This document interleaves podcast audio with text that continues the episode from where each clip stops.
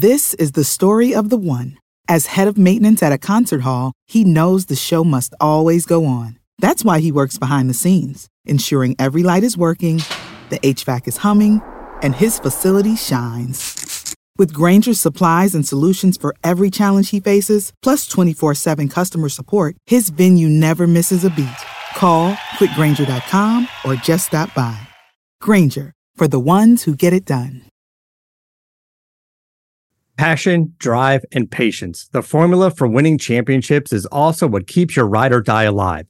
eBay Motors has everything you need to maintain your vehicle and level it up to peak performance. Superchargers, roof racks, exhaust kits, LED headlights, and more. Whether you're into speed, power, or style, eBay Motors has you covered. With over 122 million parts for your number one ride or die, you'll always find exactly what you're looking for. And with eBay Guaranteed Fit, your part is guaranteed to fit your ride every time or your money back. Because with eBay Motors, you're burning rubber, not cash. With all the parts you need at the prices you want, it's easy to make your car the MVP and bring home huge wins. Keep your ride or die alive at ebaymotors.com. Eligible items only, exclusions apply. See ebaymotors.com. Subscribe to the Hit That Line Podcast Network, brought to you by Breeden RV Center. Breeden RV Center, family owned and operated, a no pressure, laid back atmosphere, and always home of the free maintenance for life. This podcast is powered by the pros at Paschal Air Plumbing and Electric. Arkansas owned, Arkansas operated. GoPaschal.com. You're listening to the Bud Light Morning Rush Podcast. Bud Light, proud sponsor of Arkansas Athletics. I'm always high on the hogs, guys. I'm high. Well, I'm not high right now, but the day is young. My odometer's way up there. I'm that 2018 that's already got 130,000 miles on it. The Razorbacks rush across the field to get that boot. Tommy, Chuck, and Ty, you guys are the gold standards of sports talk radio. He bleeds Arkansas. Text in from our buddy Jamie May that Paul Finebaum apparently said it's a good possibility Auburn makes a coach prior to the Iron Bowl. I don't know if that's going to happen. That seems kind of odd. He still thinks Freeze, uh, Hugh Freeze, is going to end up getting that job. What's really circulating the rounds yesterday is what was said about Lane Kiffin. Now, this is from an actual person in sports media. This isn't a fake account. But basically, what the account said is it's from John Skolahoff that Lane Kiffin plans to step down as the Ole Miss coach Friday and head to Auburn to become the Tigers' next head coach, according to sources. Now, Ole Miss and Mississippi State play the Egg Bowl on Thursday night, and he says sources say the Tigers haven't officially offered the job to anyone yet. So Lane to Auburn is happening. Story is soon. And then Lane quote tweeting and said. Uh, I didn't know anything about that, blah, blah, blah. I mean, what did you make of kind of what went down yesterday with Lane Kiffin and this whole mess, Tommy? First of all, the person that tweeted this is the news director at a TV station. I believe it's in Columbus, Mississippi. So this isn't just some rando fan out there just stirring pots. You know, th- this is someone that's, you know, for whatever it's worth, got a check mark and, and has a legitimate job in, in the media. So, um, you know, I wouldn't completely dismiss it. Uh, I thought Lane's response to it was interesting, but what else do you expect the coach to say when he's a few days away from their rivalry game in the Egg Bowl? So all I know is that if all of their lips are moving, they're probably lying to you this time of the year. If all their lips are moving, they're probably lying yeah. to you this time of the year. Right. I mean, their lips are moving, they're lying. I mean, because what else is Lane going to say? You know, no comment is a comment if he says he is taking the job, that would be unprecedented for any coach to do that. So, I mean, if their lips are moving, they're probably lying. I, you think he he doesn't have any interest or know anything about that job or hasn't had any discussions? Uh, that seems far fetched to me as well. Randall says Kiffin at Auburn would be a problem. He hopes it doesn't happen. They would spin on NIL by recruiting class like A&M. Uh, he thinks Freeze at Auburn would be a match made in heaven. So, what is the bigger opponent and and worse for the Arkansas Razorbacks? Is it Kiffin or Freeze at Auburn? Because I my thought process is it's Freeze because I don't know who Ole Miss would hire at that point. And if you have Kiffin and Freeze in the league, that you have to play every year, that's an issue. That's that's my logic. What say you? I think that's I think that's good logic. I I would now it's just me. Uh, if Kiffin bolts, if I'm Ole Miss, I get down there and get Deion Sanders hired before you know. I've I've maybe even already had those discussions privately, back channels, you know, intermediaries, whatever. I'd want to know what staff. That'd be my biggest question. I, I don't think there's any problem with him recruiting. I, I just want to know who who can you hire as your DC and your OC. You convince me we're okay there and that we can put a staff together. He'd be my man. Uh, so I'd and I, I, think he's going to be in this league sooner rather than later. So I think if if Kiffin bolts, I, I would not be surprised at all to see Prime go to to Oxford. Robert, Texas, and and so it's funny after that was said. Lane Kiffin put this out that John Skolikoff of WCBI News in Starkville, Mississippi, plans to step down as the lead anchor and head to WLOX to become their new lead anchor. Sources say that they haven't offered him a job yet, so he was having some fun yesterday. He's entertaining. There's no question about it. But on the subject of Deion Sanders. Is there still a little apprehension if you're an Auburn fan that this guy has not coached at the SEC level or the D1? I mean, is there anything to that argument at all, or would you just be guns ho, let's go with prime time? What's the most important thing a coach has to do? Recruit. Do you think he can recruit? He's Absolutely. already gotten five stars to. Ch- I mean that. You know, I've got a few other questions, and again, they're about staff. They're about actually X's and O's, and you know who can you put together. You can't coach it all, so uh, you you you make me comfortable there, and uh, yeah, I'm I'm ready to sign up. Well, I think there's been guys that have had success in recruiting before. I think about Butch Jones, who had classes at Tennessee that were pretty solid, and he just never panned out. And I know Butch Jones and Deion Sanders a little difference between the two, but we've seen some guys. Some guys are only good at recruiting, and their coaching is is not the level that needs to take in the SEC. I, I, I just I don't know if with the SEC, I don't think we realize how difficult even the the small decisions affect everything that goes on during a football program. And I guess I mean Deion's played at the highest level, and he's now coaching at Jackson State. I, I, w- I would think he'd be a better. I mean, is he a better fit at Ole Miss or Auburn, Tommy? Like if if Kiffin goes well, to Auburn, do you just? I mean, do you just basically slide in Deion at that point? What What do you think the the Rebs would do in that situation? Here's why I would say Ole Miss is a little more sane booster backing there. I, I would wouldn't you say that the, the boosters a little more insane? They're all we're all insane.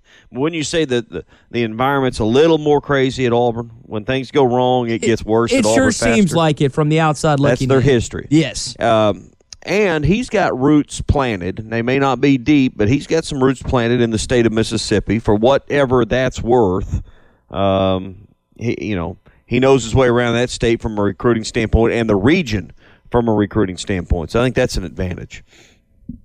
We'll from the Ole Miss perspective. We'll have to see what happens. Again, the next couple days are going to be nuts with this whole timeline. Just a reminder Razorbacks play on Friday, Auburn and Alabama play on Saturday, and the Egg Bowl is on Thursday. So you got three rivalry games in the SEC back to back to back that uh, I guess what the Arkansas Missouri game doesn't have an impact on the other two, but those are going to be big questions. And if Ole Miss loses to Mississippi State on Thursday night, a lot of people in Oxford are going to be wondering if Lane is focused on something else. And I, would think there's going to be uh, not much Thanksgiving time for media members, Tommy, in, in Auburn, Alabama, and Oxford, Mississippi, based on what's going to happen these well, next couple days. Arkansas's been there. We've dealt with these things. I'm just glad to see that we're not the only ones with crazy rumors during coaches coaches searches, and you know that that the uh, you know the the insanity of it is is just clearly alive in all the other fan bases the way it has been here in the last couple of coaching transitions. Oh yeah, it's the SEC, man. It's people. If people just think it happens in Arkansas, you're incorrect. This happens everywhere, and in some cases, like we think Auburn. I know we have some some wacko boosters and some wacko big money, and uh, that's how it is at every school. But I, I, don't live in Auburn, Alabama, but I've talked to a few media members down there, and some of the stories that they've told me off the record are just insane. Like I don't, I don't know as an athletic director how you control that. John Cohen's got his hands full. He's the former Mississippi State, now Auburn athletics director. And that's something you constantly have to battle. And if they've got all this money propped up, I think you might have brought this up yesterday.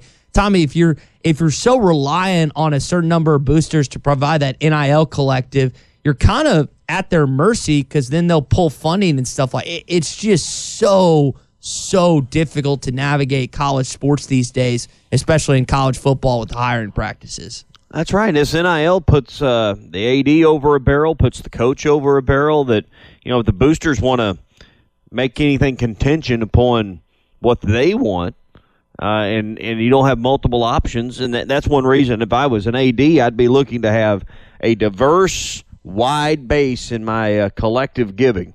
I wouldn't want to depend on just two or three or four people that could get together for lunch and turn the tap off today. And that's what's going to happen in a lot of these cases. There's not a diverse base in a state like Mississippi or Arkansas that, you know, if you're, you know, one of three or four probably family names or people, you're the one that can control 10 to 20 million dollars a year. There's not just there's a very short list of people that can can participate and be involved in something like that. So you've returned or or, or emboldened a, a lot more power with with the uh, the biggest influences of your program, I think, with NIL. All I know is when the athletic department sees Kraft or Richardson on the phone dial, they pick that oh, sucker yeah. up. They know the importance of that call. They know the importance of a text message like oh, that. Yeah. They know that they do not want to pick, tick off some some guys with the last name Kraft or Richardson. They've been mm-hmm. they've been warned directly by Hunter mm-hmm. when it comes to mm-hmm. that. All right, let's talk That's some Razorback exactly right. basketball coming up. We had our first Hog Reaction basketball edition last night. Just a reminder, we're going to be doing that again tonight, Tommy and myself. We're also going to be doing that for conference play as well. Uh, various hosts here on ESPN Arkansas. We'll talk more basketball coming up in just a sec. You know, last uh, Saturday was your last chance in the stadium to get CJ's Butcher Boy Burgers, but that doesn't mean you can't get CJ's at one of their two great locations, Ty, Fayetteville and Russellville. I know you know, I think there's 16 high school football games this Friday night. A lot of people are going to be turkeyed out. Whether you're going to a game in Northwest Arkansas, and there's a couple up there, or you're going to be up and down I-40 to, uh, to a game, CJ's Butcher Boy Burgers can get you hooked up. Yeah, and right now, if you could do me a favor for cheap eats, burgers, and fries, you can vote them at votebestnwa.com. That's votebestnwa.com. Keith and his team would love for you to pick them out as the best burgers, fries, and cheap eats in Northwest Arkansas. It takes literally, no joke, two minutes to get on there and do. And I know if you've had a CJ's Butcher Boy burger, if you've had a fry, they are fantastic. And you know it is no contest in the state who has the best burgers and fries in Northwest Arkansas. CJ's Butcher Boy Burgers. When all you do are burgers, they have to be the best, and they are at CJ's. So Makhel Mitchell last night had his best game of the season. Makhi played good as well. Here's coach on the Mitchell twins and the impact that they had against Louisville last night. Thought Makhel was really good. I thought Makhi played good. I thought both of them. They give us shot blocking. They give us interior defense. They give us great size. Um, and I thought they did a really good job of patrolling the paint defensively. And that's what they are needed to do, Tommy. You think about Jaylin Williams. He played below the rim last season, took over 50 charges, was magnificent protecting the rim. That way, also getting a ton of defensive rebounds. The Mitchell twins, along with Trevon Brazile and Jalen Graham, are going to be tasked in kind of that front court role. And I really like their, their, their expanded game that we saw last night, particularly Makhel, who had his best game of the season. Oh, no question. And uh, you know, you look at the options and the variety, and I, am just interested to to watch this team a little more. Some games on TV. Uh, I haven't been to a game at Bud yet. You have, but watching these frontline guys and, and what they all bring to the table that's a little bit different, I think is interesting because uh, whether it's Graham or whether it's you know the Mitchell twins or uh, you know one guy we didn't uh, uh, we didn't see Kari uh, in this game yesterday, so about everybody else played. So you know, I think it's interesting what's going to happen with those big guys inside. Arkansas is, as it was referenced yesterday, going to be one of the leaders in the country in above the rim play. Denison Springdale texted in. He says he thinks Creighton is going to give us a difficult time tonight due to their veteran leadership and players that have been together for a while. That's kind of what he perceives to be the kryptonite for our talent and athleticism. That's something to watch tonight how Arkansas handles a veteran basketball team and they've got to start defensively. That's where this offense really gets going is when they get these fast break opportunities, when they force turnovers. Forced 22 of them last night against Louisville. Did have 16 of their own, but that's how you get easy buckets. You get this team on the fast break and they're high flying. I mean, this team Tommy is fun to watch when Anthony Black is looking for for guys basket cutting and going to the rim. Look out below because you had a bunch of dunks last night. You love to see that same type of performance tonight against a really good Creighton squad. Yeah, you never know what's coming from. You know, Trevon Brazile's had some great games. Had one point yesterday. You know, so uh, you just don't know. You know, Makhi Mitchell, twelve points in the game. So it was Anthony Black's show. I mean, you'd like to see the turnovers get subdued a little bit more.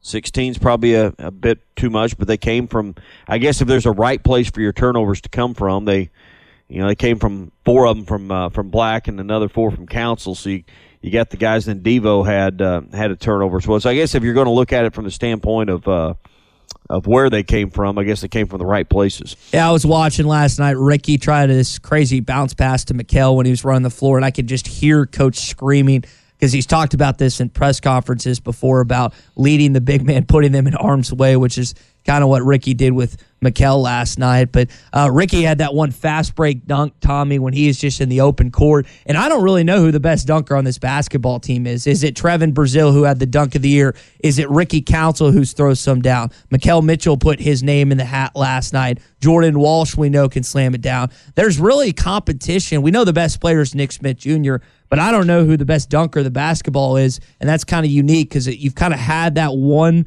the last two years. This one has probably four or five guys that could put their name in the hat in that argument. Well, the bigger the highlight, it still only counts for two points. And the good thing is, this team last night ended up shooting. I think in the second half, what was it, uh, closer to 60%? I have to go back, but I mean, they had so many dunks in the second half. Let me look that number up. Their percent uh, incredible. So, uh, yeah, 68% shooting in the second half because of the of the dunks. So, uh, I look for this team to, to be a team that I don't know threat. I don't even know what the all time percentage for the for team shooting for the year is, but I would suspect this team could be one that might uh, might threaten whatever that number is because I think they're going to get a lot of stuff around the rim. They had 11 dunks last night and eight layups. I mean, those are going to lead to some high percentage games, I would think. And that's the stuff around the rim. But when teams pack it in, how do they adjust? They adjusted pretty well last night, going eight for 22 and that's the question that Brandon texted in. Do they have enough three point shooting? Well, with Nick coming back, who I think outside of Joseph Pinion is your best three point shooter, that's going to be a great welcomed addition. Anthony showed last night that he can shoot it maybe a little better than advertised. Ricky hit two of them, I think, last night. I think Jordan hit two of them as well. So they've got some guys that are capable. Are they going to be in the top 100 or 75, Brandon? Probably not. But Tommy, that is going to be something when teams zone them or they go under screens. You got to have the confidence to knock shots down. They were able to last night. Hopefully, they can do the same for a second consecutive night. Right, because we've we've seen them struggle. They only had 13 three point baskets through three games, and they they'd made uh, like half of those against South Dakota State. So uh, eight more last night to that total. So you stop and think what that'd be uh, 21 three point baskets in four games and you had eight and one so that kind of gives you an idea that they're they're heating up uh, from behind the three point line I, I, was just wondering to myself watching the game i wonder playing in that kind of gym because that was not an arena last night. They played in a gymnasium last mm-hmm. night. Did that have anything to do with it? That the sight lines being a little more you know as coach to use coach's phrase a little more high school harry that was a little more like a like a high school facility than it was a college facility. I just wonder if those sightlines had anything to do with improved shooting, or they're just finally starting to, to get the rhythm and the feel of it. The other thing, if you watch that game, the give on those rims was insane. Like if you put it on the rim, there was a good chance it was going to go in. That's what you were presented with last night. There was a couple got lawn balls and then just layups that on normal basketball goals they would have rimmed out, but you got a little give last night, and I think Arkansas took that to an advantage. Jacob te- loosen, loosen them up at Bud Walton then. Take a wrench to them. I guess, so. man. Jacob texted in asking about if this team reminds us of Phi Slamma Jamma. Hakeem the Dream Olajuwon, Clyde the Glide Drexler, Michael the Silent Assassin Young. I'm trying to think. Yeah, I think it's Cadillac Anderson's the dude name. There's probably one or t- I think there was a Mr. Mean on that team. That team was loaded. Somehow, some way, lost to Bob or Jim. Excuse me, Jim Valvano and NC State, which people are still blown away that that went down. But I mean, what do you remember? That would have been. How old were you at that point? That was early '80s, right? Been seven or eight years old. Yeah. You remember like that, team at all? I remember Arkansas, and you know, I remember I, I, I remember a lot of conversations that my dad, my uncle, and other people had uh, about those teams. I don't remember a lot about them. I was too young to probably remember the details, but clearly Houston's teams at that time were, uh, in, you know, epic. You know, and, and still you, you think about those guys that went on, uh, uh, particularly Olajuwon, to, to a great NBA career, but. Uh, you know, it's way too early to start making those kind of comparisons. I mean, th- that's an epic. I mean, here that is 40 years later, and we're talking about that team in in a reference point. I that's a little bit a uh, little bit premature for me. Yeah, I don't think you can uh, necessarily make that comparison as you just said this early. We're four games in, got a long way to go. What comparison I think you can make is this looks like a Cal Kentucky team based on the size and based on the depth. This is the most front court depth that you've had since Muss has gotten here. Really, the most overall depth that you've gotten since Muss has gotten here. I think some of you are surprised. Our Morning Rush Daily question is going to be which player surprised you the most through four games? There's guys that when Nick Smith went out have thoroughly stepped up. And Tommy, kind of like you said earlier, Trevon Brazile only had one point last night. We've seen him go off at points this season, not just in the four games, but in the exhibitions as well. That's another thing about this team. You don't know where it's coming. One guy might just go out. Even we were talking about this on Hog Reaction. Jalen Graham comes in, scores eight points in like six minutes. Like you just yeah. don't know where the arsenal is coming from with this Razorback basketball team. Now's the time to save 30% on wedding jewelry, only on BlueNile.com. Make sure your wedding ring is the one with your pick of diamond and lab grown diamond bands, all hand finished and graded for excellence. Or surprise her with something blue she'll love for life, like a stunning pair of sapphire earrings. Blue Nile's jewelry experts are available 24 7 to help, from fit questions to style advice. Right now, get up to 30% off at BlueNile.com. BlueNile.com. Ryan Reynolds here from Mint Mobile. With the price of just about everything going up during inflation, we thought we'd bring our prices down. So to help us, we brought in a reverse auctioneer, which is apparently a thing. Mint Mobile unlimited premium wireless. Ready to get 30, 30, bit to get 30, bit to get 20, 20, 20, bit to get 20, 20, bit to get 15, 15, 15, 15 just 15 bucks a month. So, Give it a try at mintmobile.com/switch. slash $45 up front for 3 months plus taxes and fees. Promo for new customers for limited time. Unlimited more than 40 gigabytes per month slows. Full terms at mintmobile.com. Shopify is the global commerce platform that helps you sell at every stage of your business. Shopify is there to help you grow. Shopify helps you sell everywhere, from their all-in-one e-commerce platform to their in-person POS system. Shopify's got you covered. Shopify helps you turn browsers into buyers with the internet's best converting checkout, 36% better on average compared to other leading commerce platforms, and sell more with less effort thanks to Shopify Magic, your AI-powered all-star. What I love about Shopify is how no matter how big you want to grow, Shopify gives you everything you need to take control and take your business business to the next level. Shopify powers 10% of all e-commerce in the US, and Shopify is the global force behind Allbirds, Rothy's, and Brooklinen, and millions of other entrepreneurs of every size across 175 countries. Plus, Shopify's award-winning help is there to support your success every step of the way. Because businesses that grow, grow with Shopify. Sign up for a $1 per month trial period at shopify.com slash westwood1, all lowercase. Go to shopify.com slash westwood1 now to grow your business, no matter what stage you're in. Shopify.com slash westwood1. Basketball is back, and Bet Online is your number one source. You'll find the latest odds, matchup info, player news, and game trends. And as your continued source for all sports wagering info, Bet Online features live betting, free contests, live scores, and giveaways all season long. Always the fastest and easiest way to bet on all your favorite sports and events like MLB, MMA, tennis, boxing, and even golf. Head to betonline.ag to join and receive your 100% welcome bonus with your first deposit. Make sure to use the promo code BLEAV to receive your rewards. That's B L E A V. Bet online, where the game starts. You're listening to the Bud Light Morning Rush Podcast. Bud Light, proud sponsor of Arkansas Athletics. Arkansas basketball wins last night 80 to 54 over Louisville. They're going to play Creighton tonight at 7 o'clock on ESPN. They're a five and a half point favorite against the Blue Jays. Tommy, this is the third meeting all time between the Blue Jays and the Razorbacks. You played in 1932, you also played 1962, once in Oklahoma City, and the other was, I can't remember what the other one was, but uh, another matchup tonight, top 10 matchup, 24th time in your program history you have one of these. Should be a fun one tonight in Maui.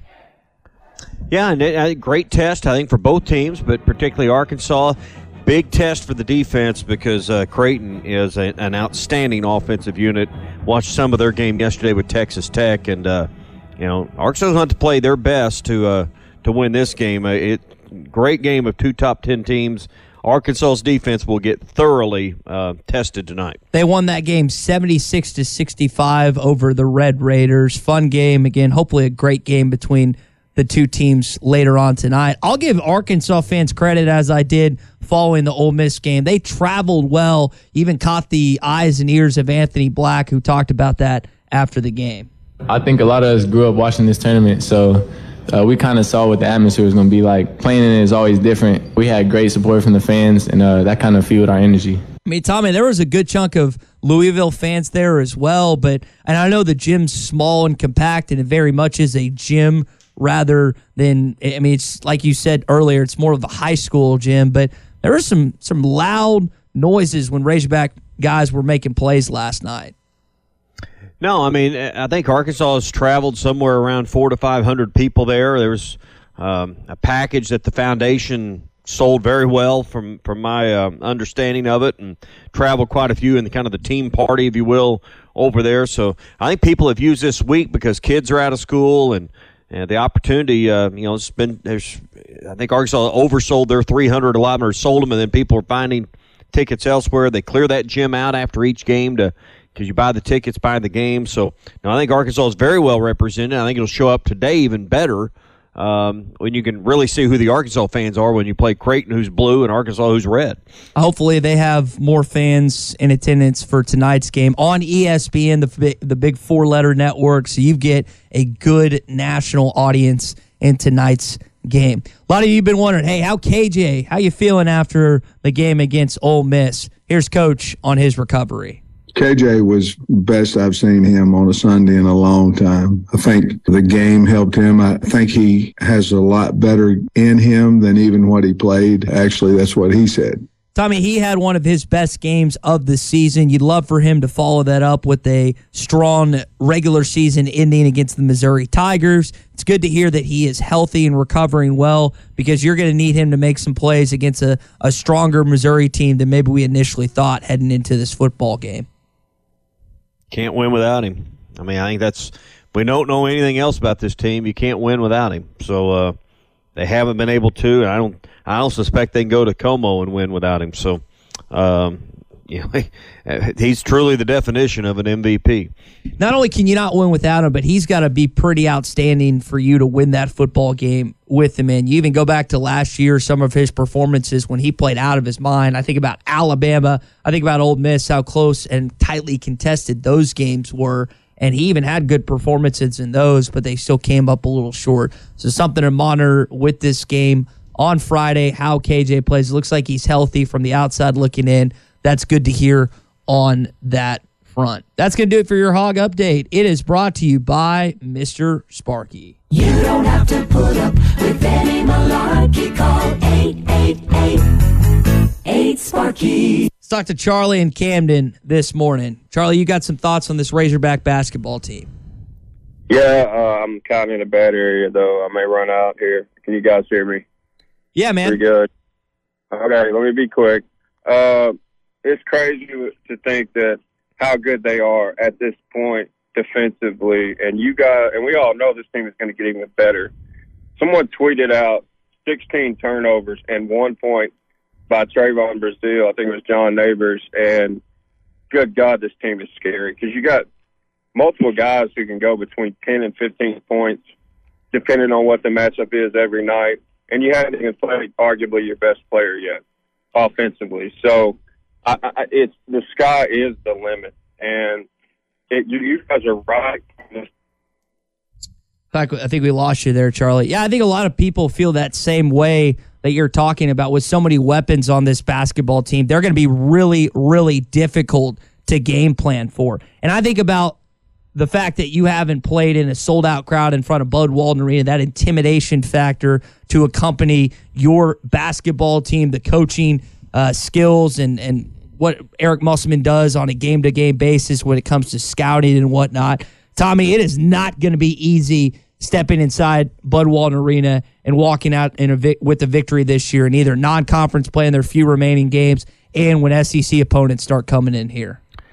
Well, you win this game, and I, what was it? I also heard him talking about last night. It's been what twenty nine years since an SEC team has won this event. Oh wow! In Hawaii, I, I think that's what there was. Uh, Tony Delk and that, that group from Kentucky, you know, thirty years ago or whatever. That uh, so there hadn't been a lot of success. If Arkansas could win these next two, you know, they kind of roll and then get through Oklahoma. I think the crowds because we were looking at the schedule last night on Hog Reaction about when you may have your first 19,200 not a seat left kind of crowd and usually those are Saturdays and you know you look through the schedule there's there's not right now appearing you know, like a number 1 or number 2 team in the country is coming. So this is you know these kind of games here are going to build the excitement internally. And you know as other teams fall you know if Arkansas can win they're, they're obviously going to move up the polls. So Yeah, you have some games, unfortunately, that are just on the road, like Auburn and Tennessee. We talked about those games Right. last night. You mentioned the brutal stretch. Maybe Alabama on Wednesday, January the 11th. I know it's weird, and you brought this up last night as well. It's like, do you bite the bullet on six o'clock or eight o'clock? Six o'clock's almost too early. Eight o'clock's too late. Kind of seven is more the mold that, or more the time zone that I, I think people are more apt to go to. But I mean, that's just we're basically um, at this point in time Peak crowd, Yeah, yeah. I, Yeah. It, it's just not. I, I don't know when you'll see that first initial crowd, Tommy. I, I, I hopefully you don't have to wait till too long into February or something. But your your home schedule with just kind of who you have might dictate that if the teams coming in aren't any good, even if you're really talented, which we are, uh, which this team is, and I think we expect them to be once conference play starts. First Western Bank. We are more than just a bank. We are your partner for all your financial services.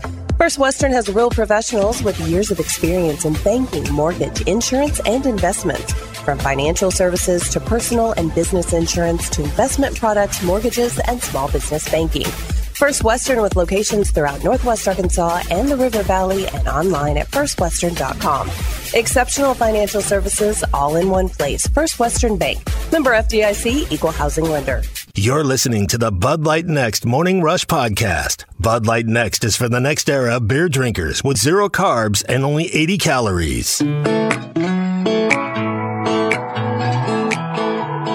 After four games this season, which Razorback basketball player has most impressed you? You're welcome to jump in 877 377 6963. We also welcome in Bruce Dan from Pradco Fishing to the conversation. Tommy, you can hit this one first. I'll let Bruce follow up. Which player, man?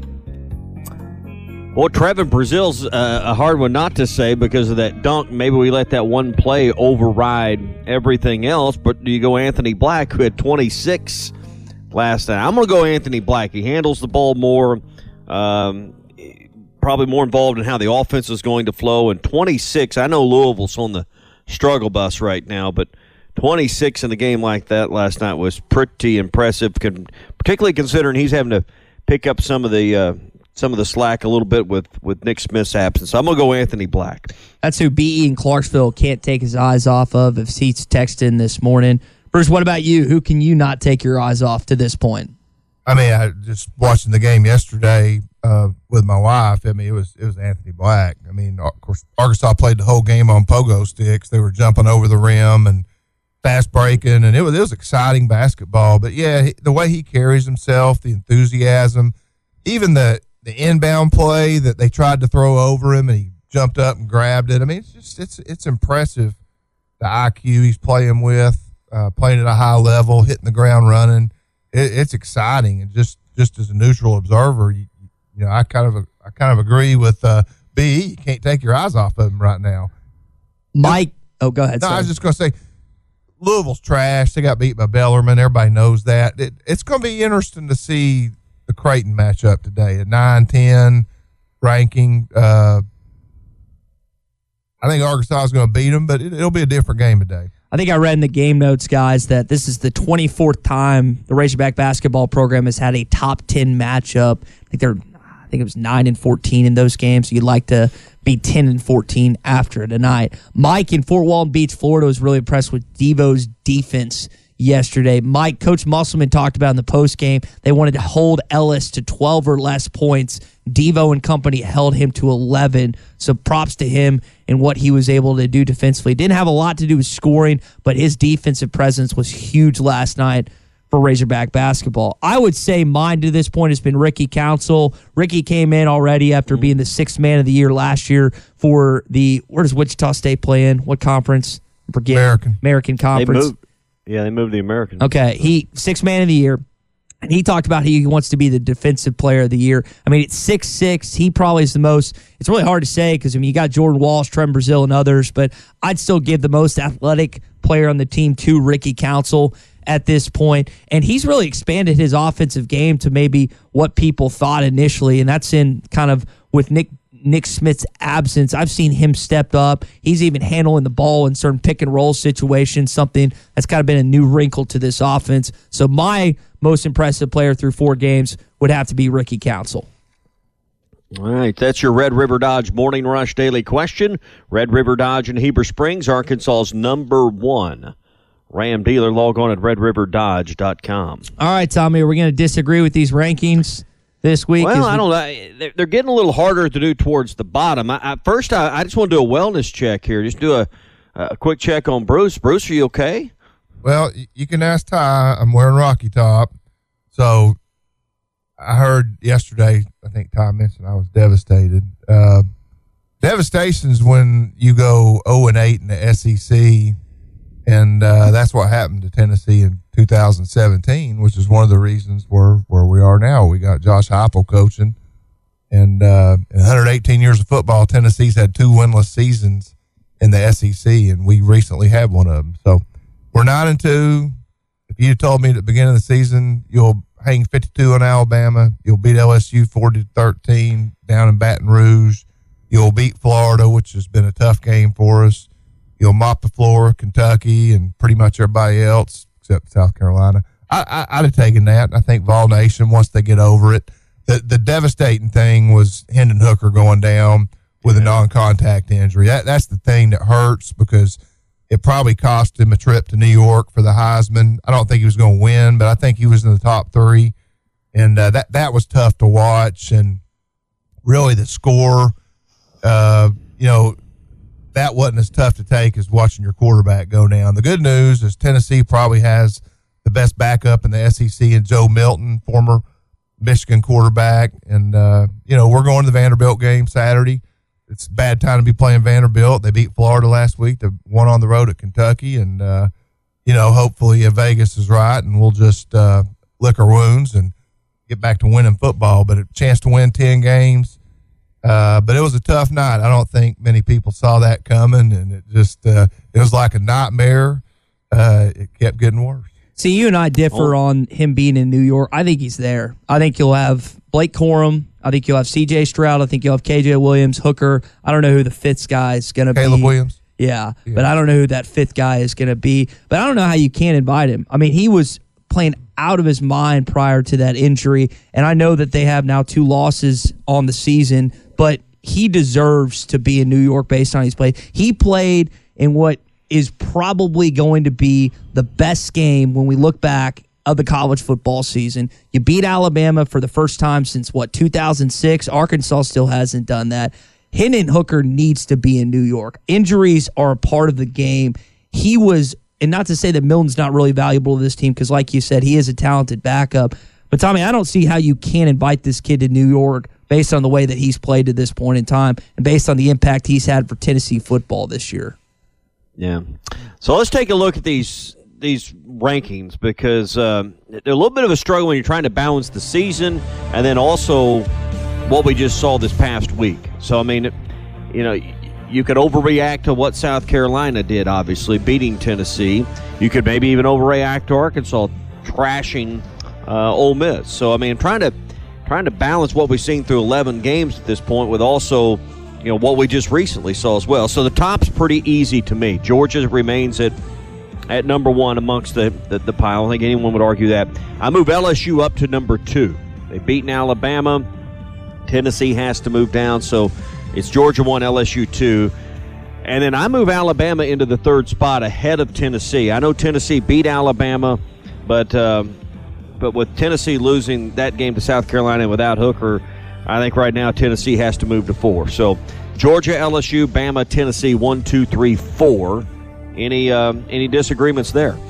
No, the the problem with Tennessee's losses is they've just both of them have looked bad, and uh, even though we've beaten the two teams you just moved ahead of us, I really can't argue with the eye candy we're seeing. Uh, lost two out of three, and they really weren't competitive. So, you know, as much as I hate to say it, I I can't really argue too much with that.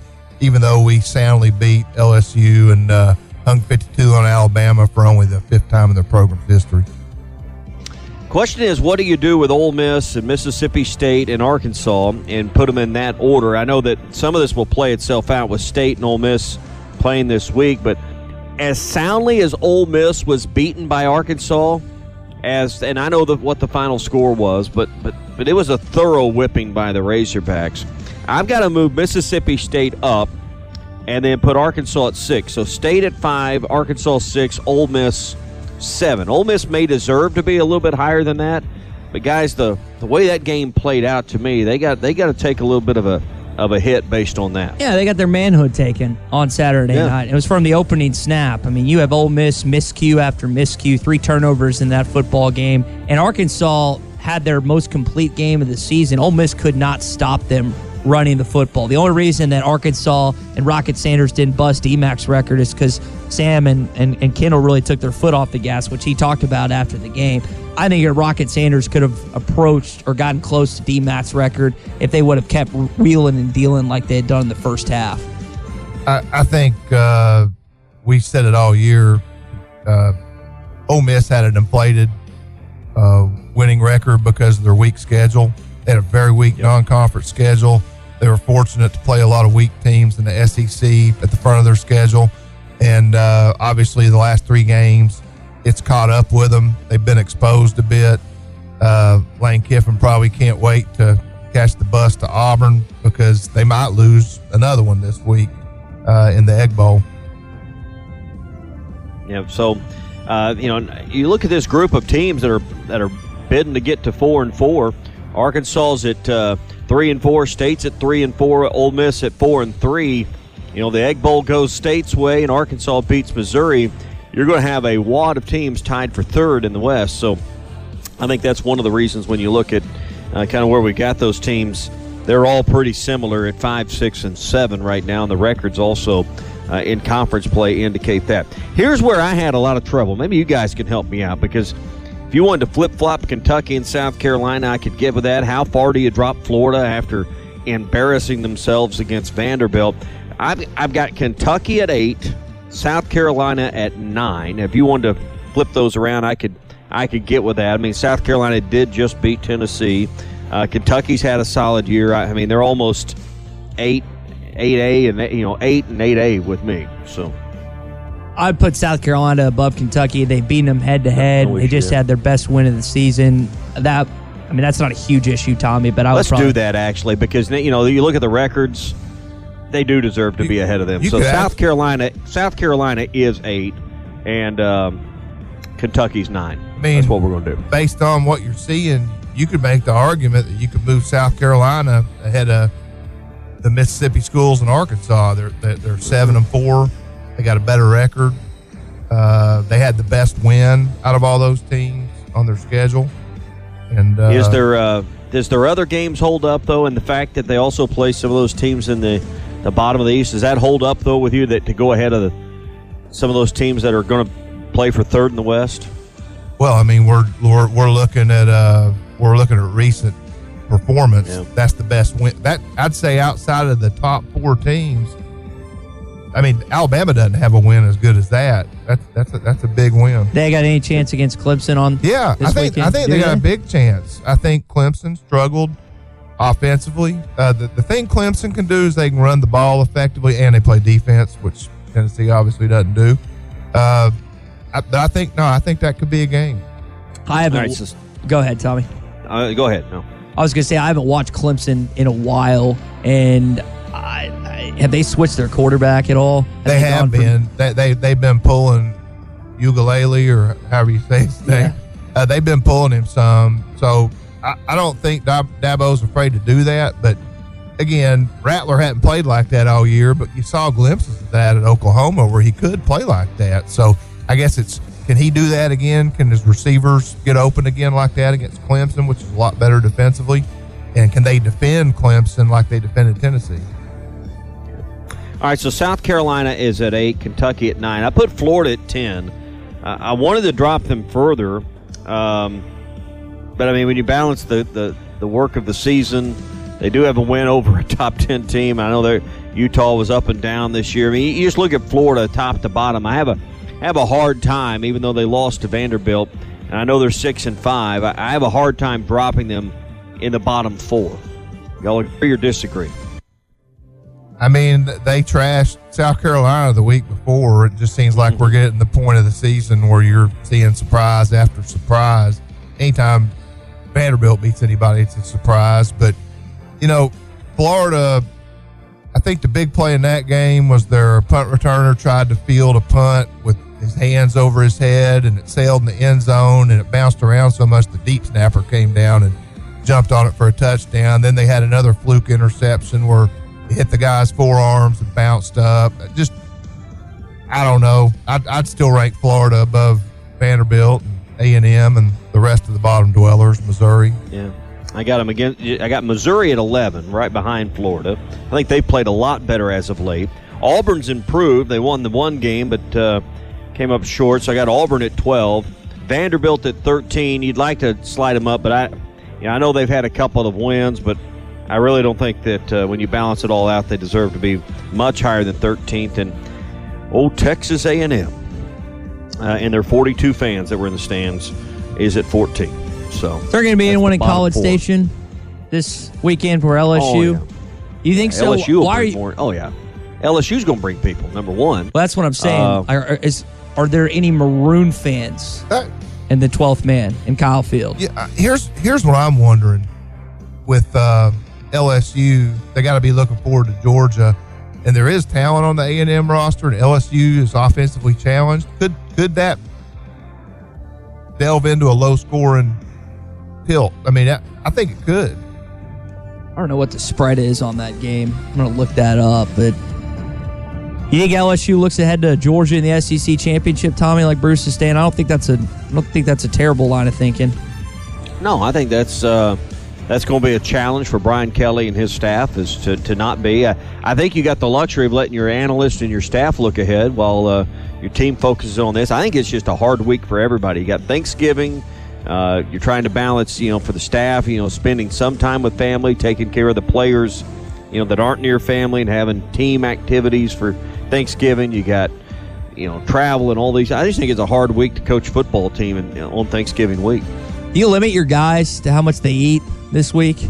I mean, you can tell them you can only get one serving, one helping. I mean, y'all know how it is on Thanksgiving. It's at least two or three. You don't want to be lethargic and dead on Friday. Like, what? I don't know how coaches go about doing that. Are these guys just in such good shape it doesn't really matter what they do the day or two before? I mean, these aren't 12 year olds. I mean, I don't think you can tell a 22 year old man, you know, hey, you can't have that extra slice of turkey, that, that piece of pumpkin pie. I think, I think it's Thanksgiving. It's the best meal of the year. You got to let them have it. By the way, I looked it up. The LSU is a 10 and a half point favorite on the Bet Saracen app. They also have the SEC championship app or the line already. Any guess what the LSU Georgia line is right Sev- now? 17 Georgia. Ooh. Georgia favored by uh, eight and a half. Okay. Y'all are in between. It's 14 and a half. Yeah, that's a high that's a high line for an SEC championship game. That just shows That's how basically a offensively game. challenged LSU already is, and they're going to face that Georgia Bulldog buzzsaw. I don't I don't know how Jayden Daniels is going to play in that football game. I don't think Stetson Bennett's going to have to do that much. I think Georgia defensively and offensively will be able to run the football. But then, I mean, Harold Perkins is the best freshman, not just in the SEC, but maybe the country. And we'll see how much of an impact he can have on that game on Saturday. Yeah. Bruce, uh, what, what are your thoughts? I know we talked a little bit about basketball earlier. What where do you think this basketball team can go? You, you've seen, you've got a historical perspective that uh, you know those that have been around and paid attention for a while have. You you've seen the the highs and the lows over the last thirty five or forty years. What what do you think the potential is of this basketball team after watching their fourth game yesterday? Well, it's I think the sky's the limit. I mean, you you've got some very talented people, and you know you you listen to Jay Bilas talk about how much he respects the Musselman scouting uh, how much they how well they scout opponents but he said better than anybody in college basketball. So people are starting to see and believe in this coaching staff. They're seeing it from a recruiting standpoint. They're seeing it from a planning and coaching standpoint. And uh, with that type of talent uh, you you have to believe this team could go to a final four and uh, deeper that should be the expectation you still got to you still got to do it i mean we saw uh, we've seen several Arkansas teams go to the Final Four, and you know things just have to line up right. But do they have the talent to do it? Do they have the coaching to do it? Without a doubt. And uh, you know, can they stay injury free? Uh, can they avoid slumps? And uh, can they grow? And can they get better every week? And you know, w- when you've watched Musselman uh, the last two years at Arkansas and watched him at Nevada, uh, you know his teams always get better and for them to look this good early, uh, it's just a great sign. And you know, Nick Smith's going to come back and hopefully contribute at a high level. And you know, you're going to figure out that rotation. Is it, is it going to get down to a seven man rotation like it has, or, or are you going to be able to play deeper, which I think uh, will help Arkansas.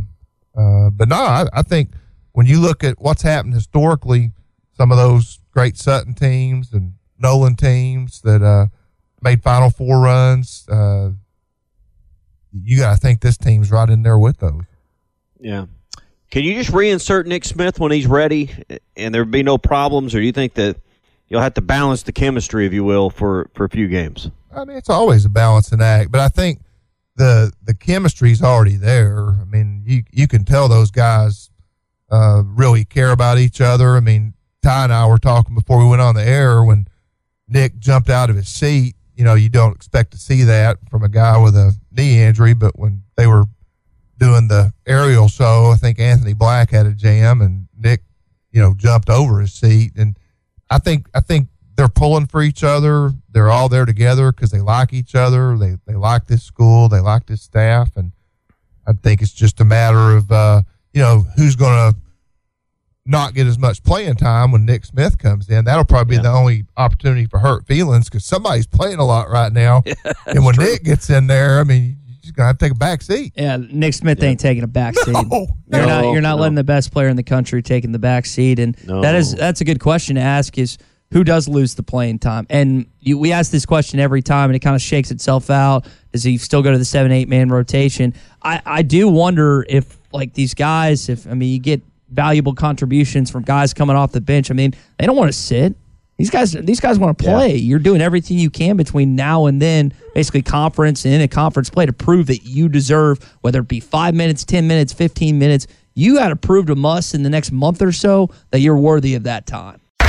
At Joshua's Fine Jewelry, we specialize in getting you exactly what you want custom jewelry, professional repairs. We can even fix eyeglasses and other small trinkets. Now we offer services with a new laser engraving slash cutting machine. We can mark any shape or design you need. Company logos, fingerprints, religious symbols, even actual pictures can be engraved or just cut out into shape and preserved in metal forever. We can also engrave on other materials glass, wood, plastic. Just ask. You can get what you want without settling for less. We can take any design or picture and turn it into a forever keepsake. Come see Nathan and let him tell you all the details. You can get exactly what you want at Joshua's Fine Jewelry in beautiful downtown Russellville. Core jewelry. Chuck Barrett here. I know a thing or two about making great calls in Arkansas.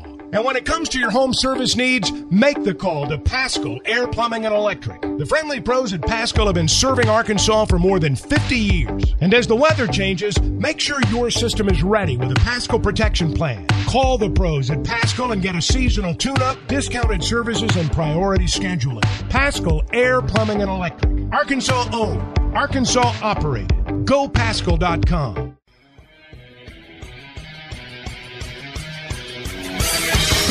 Have you tried Benville Brewing's new Space Goose Hazy India Pale Ale? It's handcrafted in Arkansas. You'll taste the great tropical citrus, including the passion fruit, the guava, and pineapple. It's creamy, zingy, and zounds the taste buds. It's weird, wonderful, and wacky all at the same time. Try the new Space Goose Hazy India Pale Ale from Benville Brewing.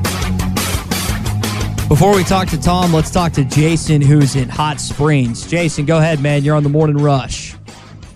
Hey, Tommy. Hey, Todd. I just want to talk to you today about the uh, Arkansas Creighton game tonight, and uh, know that uh, yesterday against um, a good team in Louisville, they shut them down in the second half. The Devo's defense, how's the um, Arkansas defense shut Creighton down? Well, that's a good question. And Jason, we appreciate your call, buddy. This is a Creighton team that's got a lot of veteran pieces. McDermott's been there quite some time. I mean, this is a it's pretty it's pretty unique campus, Tommy. We go there for Omaha a good chunk of times to watch this baseball team. Creighton's campus is in Omaha, and I think I, I can't remember the kid's name that they convinced to stay. I think he got some NIL deal or something, but this is not going to be a walk in the park tonight against Crane. Devo's defense is going to be key, as is every other player. They're going to have to be on the same page because when you play a team like this that's consistently played with one another the last couple years, they know each other in and out, and Arkansas's got to be on the same page tonight if they can convert and get another win and continue to advance in the Maui Invitational.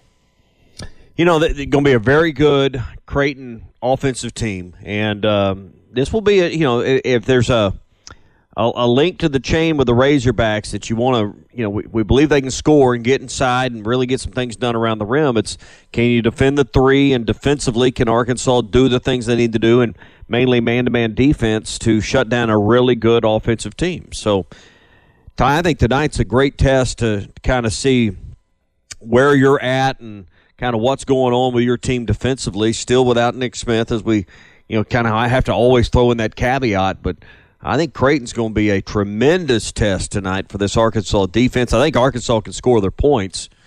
Question is, can you keep Creighton from scoring too many? Yeah, this will be, I would think, a high scoring affair. I got to go back and I don't think they had the over under as of this morning. Arkansas is a five and a half point favorite against the Blue Jays. We'll see if that line shifts at all later on today. We'll talk some more basketball coming up in just a sec, but let's talk some football with our guy Tom Murphy, Arkansas Democrat Gazette Whole Hog Sports. Tom, good morning. Happy Thanksgiving week. What are you looking forward to to eat on Thursday?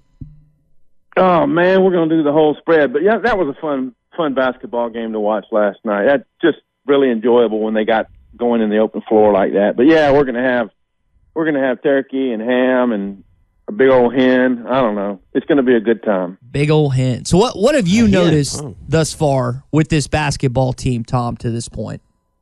Uh, adaptable. Uh, I think after last night, you're going to see a lot more zones because it did look like they kind of had this period of um, I don't know uncertainty before they started doing what you're you know supposed to do against the zone, move the ball quickly, get it inside. Uh, but they shot just enough, well enough from three point range to, you know, Louisville didn't run the zone all the time, but there were times it was effective. So I think, uh, and, and Jay uh, Bilas pointed this out. He thinks there uh, Razorbacks going to see some more zone as we go ahead. Yeah, and I I like the way Arkansas was able to still get the passes inside the paint. Um, we saw Louisville; they double down and crash on the on the dribbler, and somebody be open coming a different angle along the baseline, perhaps, and get an easy dunk or layup. So, Tom, they, have clearly worked on on zone offense, if you will, and, and working against a zone for when uh, for when you get in the paint and tight spaces, still trying to find the open teammate. Yeah, they definitely have done that, but they're going to have to continue to do it. And you know that Muss and his staff will prepare them to see more of it. And it it, it was nice to see some of the ball movement. Um, and and in a game where tre- uh, Trevon Brazile doesn't go off, and you know, uh, that they get it to the, the Mitchell twins scored and and uh, the they they got the passes right down to the rim several times, and then when things got into the open court a little bit after the the, the meltdown Louisville had with ball security, uh, it was a dunk circus. So that that was pretty cool to watch. Anthony Black made three three point baskets. Ricky Council added three more. The team made eight. The other two came from Jordan Walsh. Is this team becoming, Yeah. over the last couple of games, a better three point shooting team? Um, well, it looks like you know marginally. Um, I don't know. I, I don't think they should be like relying on it, but um, they do need to show it more because there's going to be some games uh, where it's going to be important that they shoot it a little bit better. Talking with Tom Murphy this morning, Arkansas Democrat Gazette, Whole Hog Sports. Tom, let's shift the focus to the football team coming off a big win against Ole Miss where they thoroughly dominated. Do you think they, that was the offensive line's best game of the season based on how Rocket Sanders and KJ were basically able to run wherever they wanted? Yeah, it was certainly one of the best, and they did a really good job at figuring out what Ole Miss was doing defensively, what the twist they were running, and how they were trying to contain on the second level, and got Rocket Sanders into that level a lot. I mean, I think he had was it six or eight runs of twenty. I think it was six runs of twenty plus yards, and um, that sequence right before halftime I thought was so huge because you felt like at some point in that game, Ole Miss was going to be able to quote explode on offense because they go so fast, they're hard to contain. And so it was sitting there at uh, 21 6. They get the touchdown to make it 28. Ole Miss is in two minute drill, and Drew Sanders jumps up and picks off the slant, and they cash that in. So that touchdown with five seconds left in the half to lift it to 35 6 was really, really big because even at 42 6, you felt like, okay, Arkansas was going to win. But if Ole Miss had just gotten going in the third quarter, could have been more of a game. And if they recover an onside kick late in the game, who knows? But I just felt like that sequence late in the first half was the game stealer. Tom, that's the positives of the weekend. The negatives might be Bumper Pool's career at Arkansas could be done. Is that what you took away when Coach Pittman was asked about it yesterday? I took away that Sam Pittman wants Bumper Pool to be healthy and to play out the end of the season the way Bumper Pool wants. Um, who knows? It, it sounds like he's very doubtful for Friday, and then maybe they're leaving a bowl stint, you know, um, unanswered right now. Um, I saw him at practice yesterday. He seemed in good spirits, but we know he's ailing. Uh, I thought Eli Drinkwitz's response to it, he called it rat poisoning. Sam was just floating that out there. So I, I don't know. I, we'll see. It's hard to think that Bumper Pool would, you know, just not try. I mean, like I, I think he'll suit out maybe for both games. I don't know. It's just going to be fun to see, and no matter what plays out from this, uh, Bumper Pool is a guy who, in five years, gave everything he had, played hurt all year this season, is now the tackle leader, passing to- Tony Bua. I think he's up to 441, and really kind of he, he got named the captain this year. Did the things that Grant Morgan was able to do last year, and um, just kind of be a part, you know, on the cutting edge of Arkansas football, regaining respectability, and you know, becoming a tough out for really anybody. So you mentioned bowl game and maybe him playing there. Let's talk about the bowl. Uh, what do you think is important to Arkansas? Where would Sam Pittman like to go? Is this about a player reward or is it about timing? You, you know, uh, where would the six win or seven win schedule do you think the Hogs are likely to land? Yeah, um, it's it just depends. Like how many teams get in the in the playoff, which you know looks like one for the SEC right now. Um, after Tennessee's loss, but you don't you never know. Um, but I think the Liberty Bowl is hot after Arkansas, and is that reciprocated? Yeah, probably. I mean, playing in Memphis is a good good deal. The Razorback fans can get there. Um, I think there'll be some Is that a excitement. reward? But I say, yeah, yeah, Is that a kind of reward to go to and- Memphis? Mm-hmm. Um, but I'm I'm seeing a lot of pe- people predicting. I'm sorry, guys. I'm seeing a lot of people predicting um, Las Vegas, and I think Razorback fans would be eager to get there. Like we've seen a bunch in Maui. There was a bunch out in Provo, Utah. I think Arkansas fans would say, "Hey, trip to Vegas in winter. Let's do this. Um, Yeah. But composing your roster now for college teams that aren't going to the playoffs is such a weird deal. Sam Pittman talked about it some on Monday. It's just the window for the portal. I mean, guys are going to be getting in it, so your roster could be down a pretty significant number of players, like Penn State's was last year. You know, man, that was a good bowl, and uh, so who knows what will happen? But we're going to see a lot of things shake out next week. See, we I think this Vegas deal's interesting because the game is on December 17th. You Mhm. essentially have like a week off. You get right back after it. Coaches could focus on recruiting earlier. Uh, it's a weird time for an SEC bowl on the 17th, but great facility, destination location. Uh, you could, you know, you can make a lot of cases why playing early and in Vegas would be maybe the best best thing for a team that's uh, kind of where Arkansas's at at six or seven wins this year. Yeah, good point, Tommy. And I, think there's a lot of pros to it. And, and but if you sat down with Sam Pittman and had the time to talk through it, I'm sure there would be cons as well. But yeah, I mean, you, you get on your, your recruiting a little bit quicker. Um, you're done with your season quicker. Uh, so your free time, you know, it, it, there's a lot. Yeah, there's a lot of pros and cons to it. I think, and I, we've never dealt with it here much having a bowl that early. So if it does come to fruition, um, I'm sure we'll hear, hear all about the pluses and, and the minuses to it. Tom, Sam Pittman also talked about potentially decimated rosters that not only he but coaches will have to deal with. And what I mean by that is the guys that hit the portal right before bowl games. How do you think coaches will deal with that in the coming years when they're going they're going to see more of their current players decide the portals for me, I'm not playing this bowl game.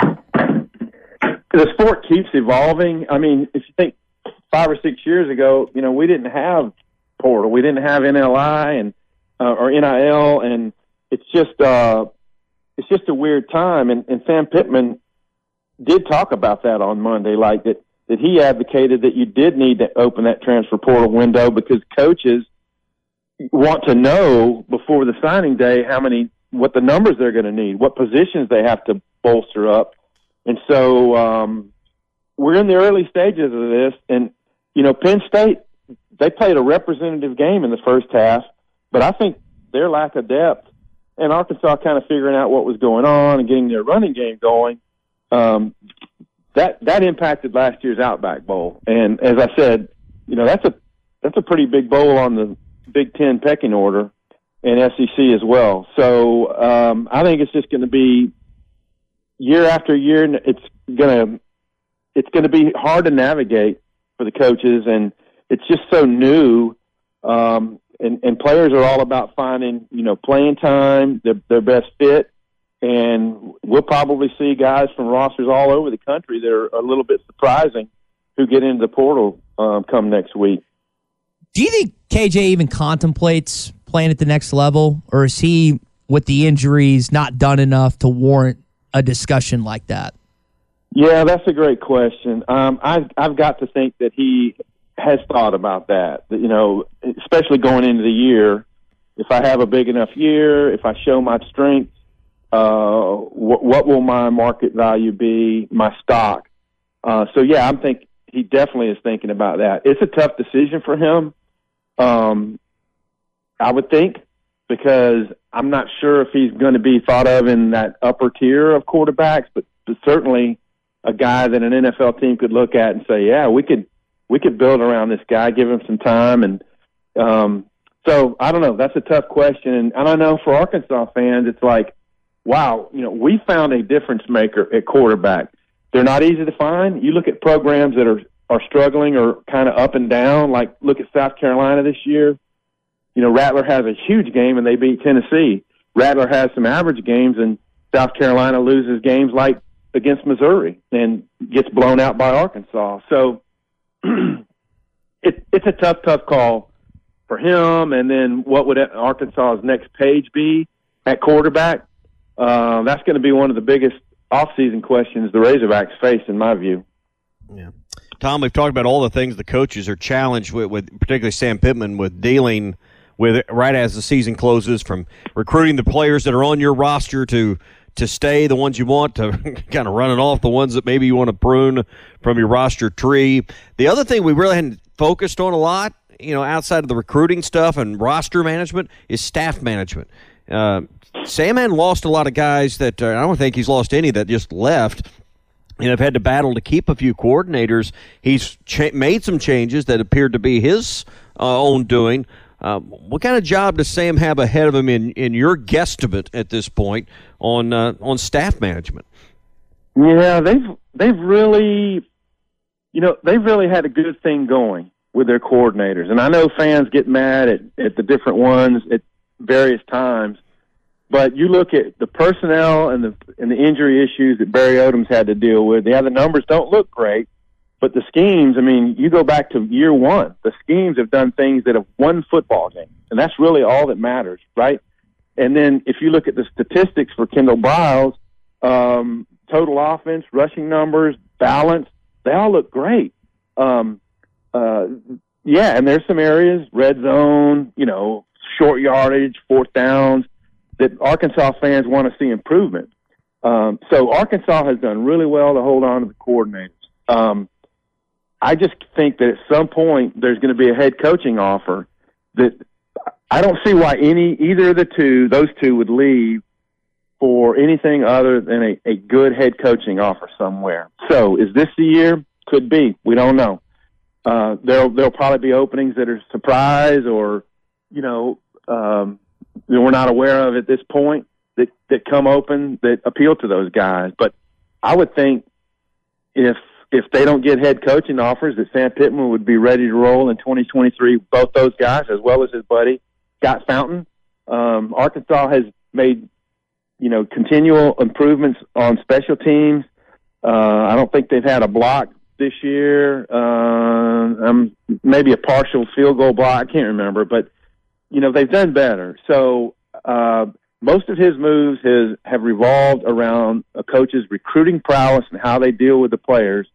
And um, it you know it just remains to be seen if if there will be any changes this year. But the statistics and the odds say that there will probably be some. Tom, no show for us on Thursday. We'll leave it there. Enjoyed your time as always. Uh, enjoy your Thanksgiving holiday, and uh, we'll see what they do against the Tigers on Friday. Yeah, same to you guys. Everybody have a great Thanksgiving week. See ya. Yeah. Happy Thanksgiving, Tom.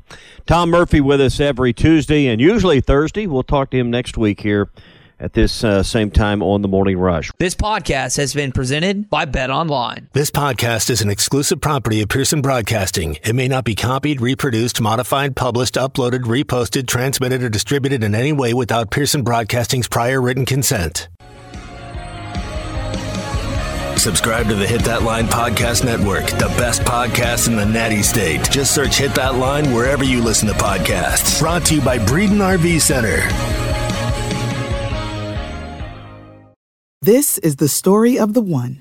As head of maintenance at a concert hall, he knows the show must always go on. That's why he works behind the scenes, ensuring every light is working, the HVAC is humming, and his facility shines. With Grainger's supplies and solutions for every challenge he faces, plus 24 7 customer support, his venue never misses a beat. Call click grainger.com or just stop by. Granger, for the ones who get it done. You know, when you're listening to a true crime story that has an unbelievable plot twist that makes you stop in your tracks? That's what our podcast, People Are the Worst, brings you with each episode. I'm Rachel. And I'm Rebecca. We're identical twins who love true crime cases that make you say, didn't see that coming, and we hate the people responsible for them. Listen to People Are the Worst now on Apple, Spotify, or wherever you get your podcasts.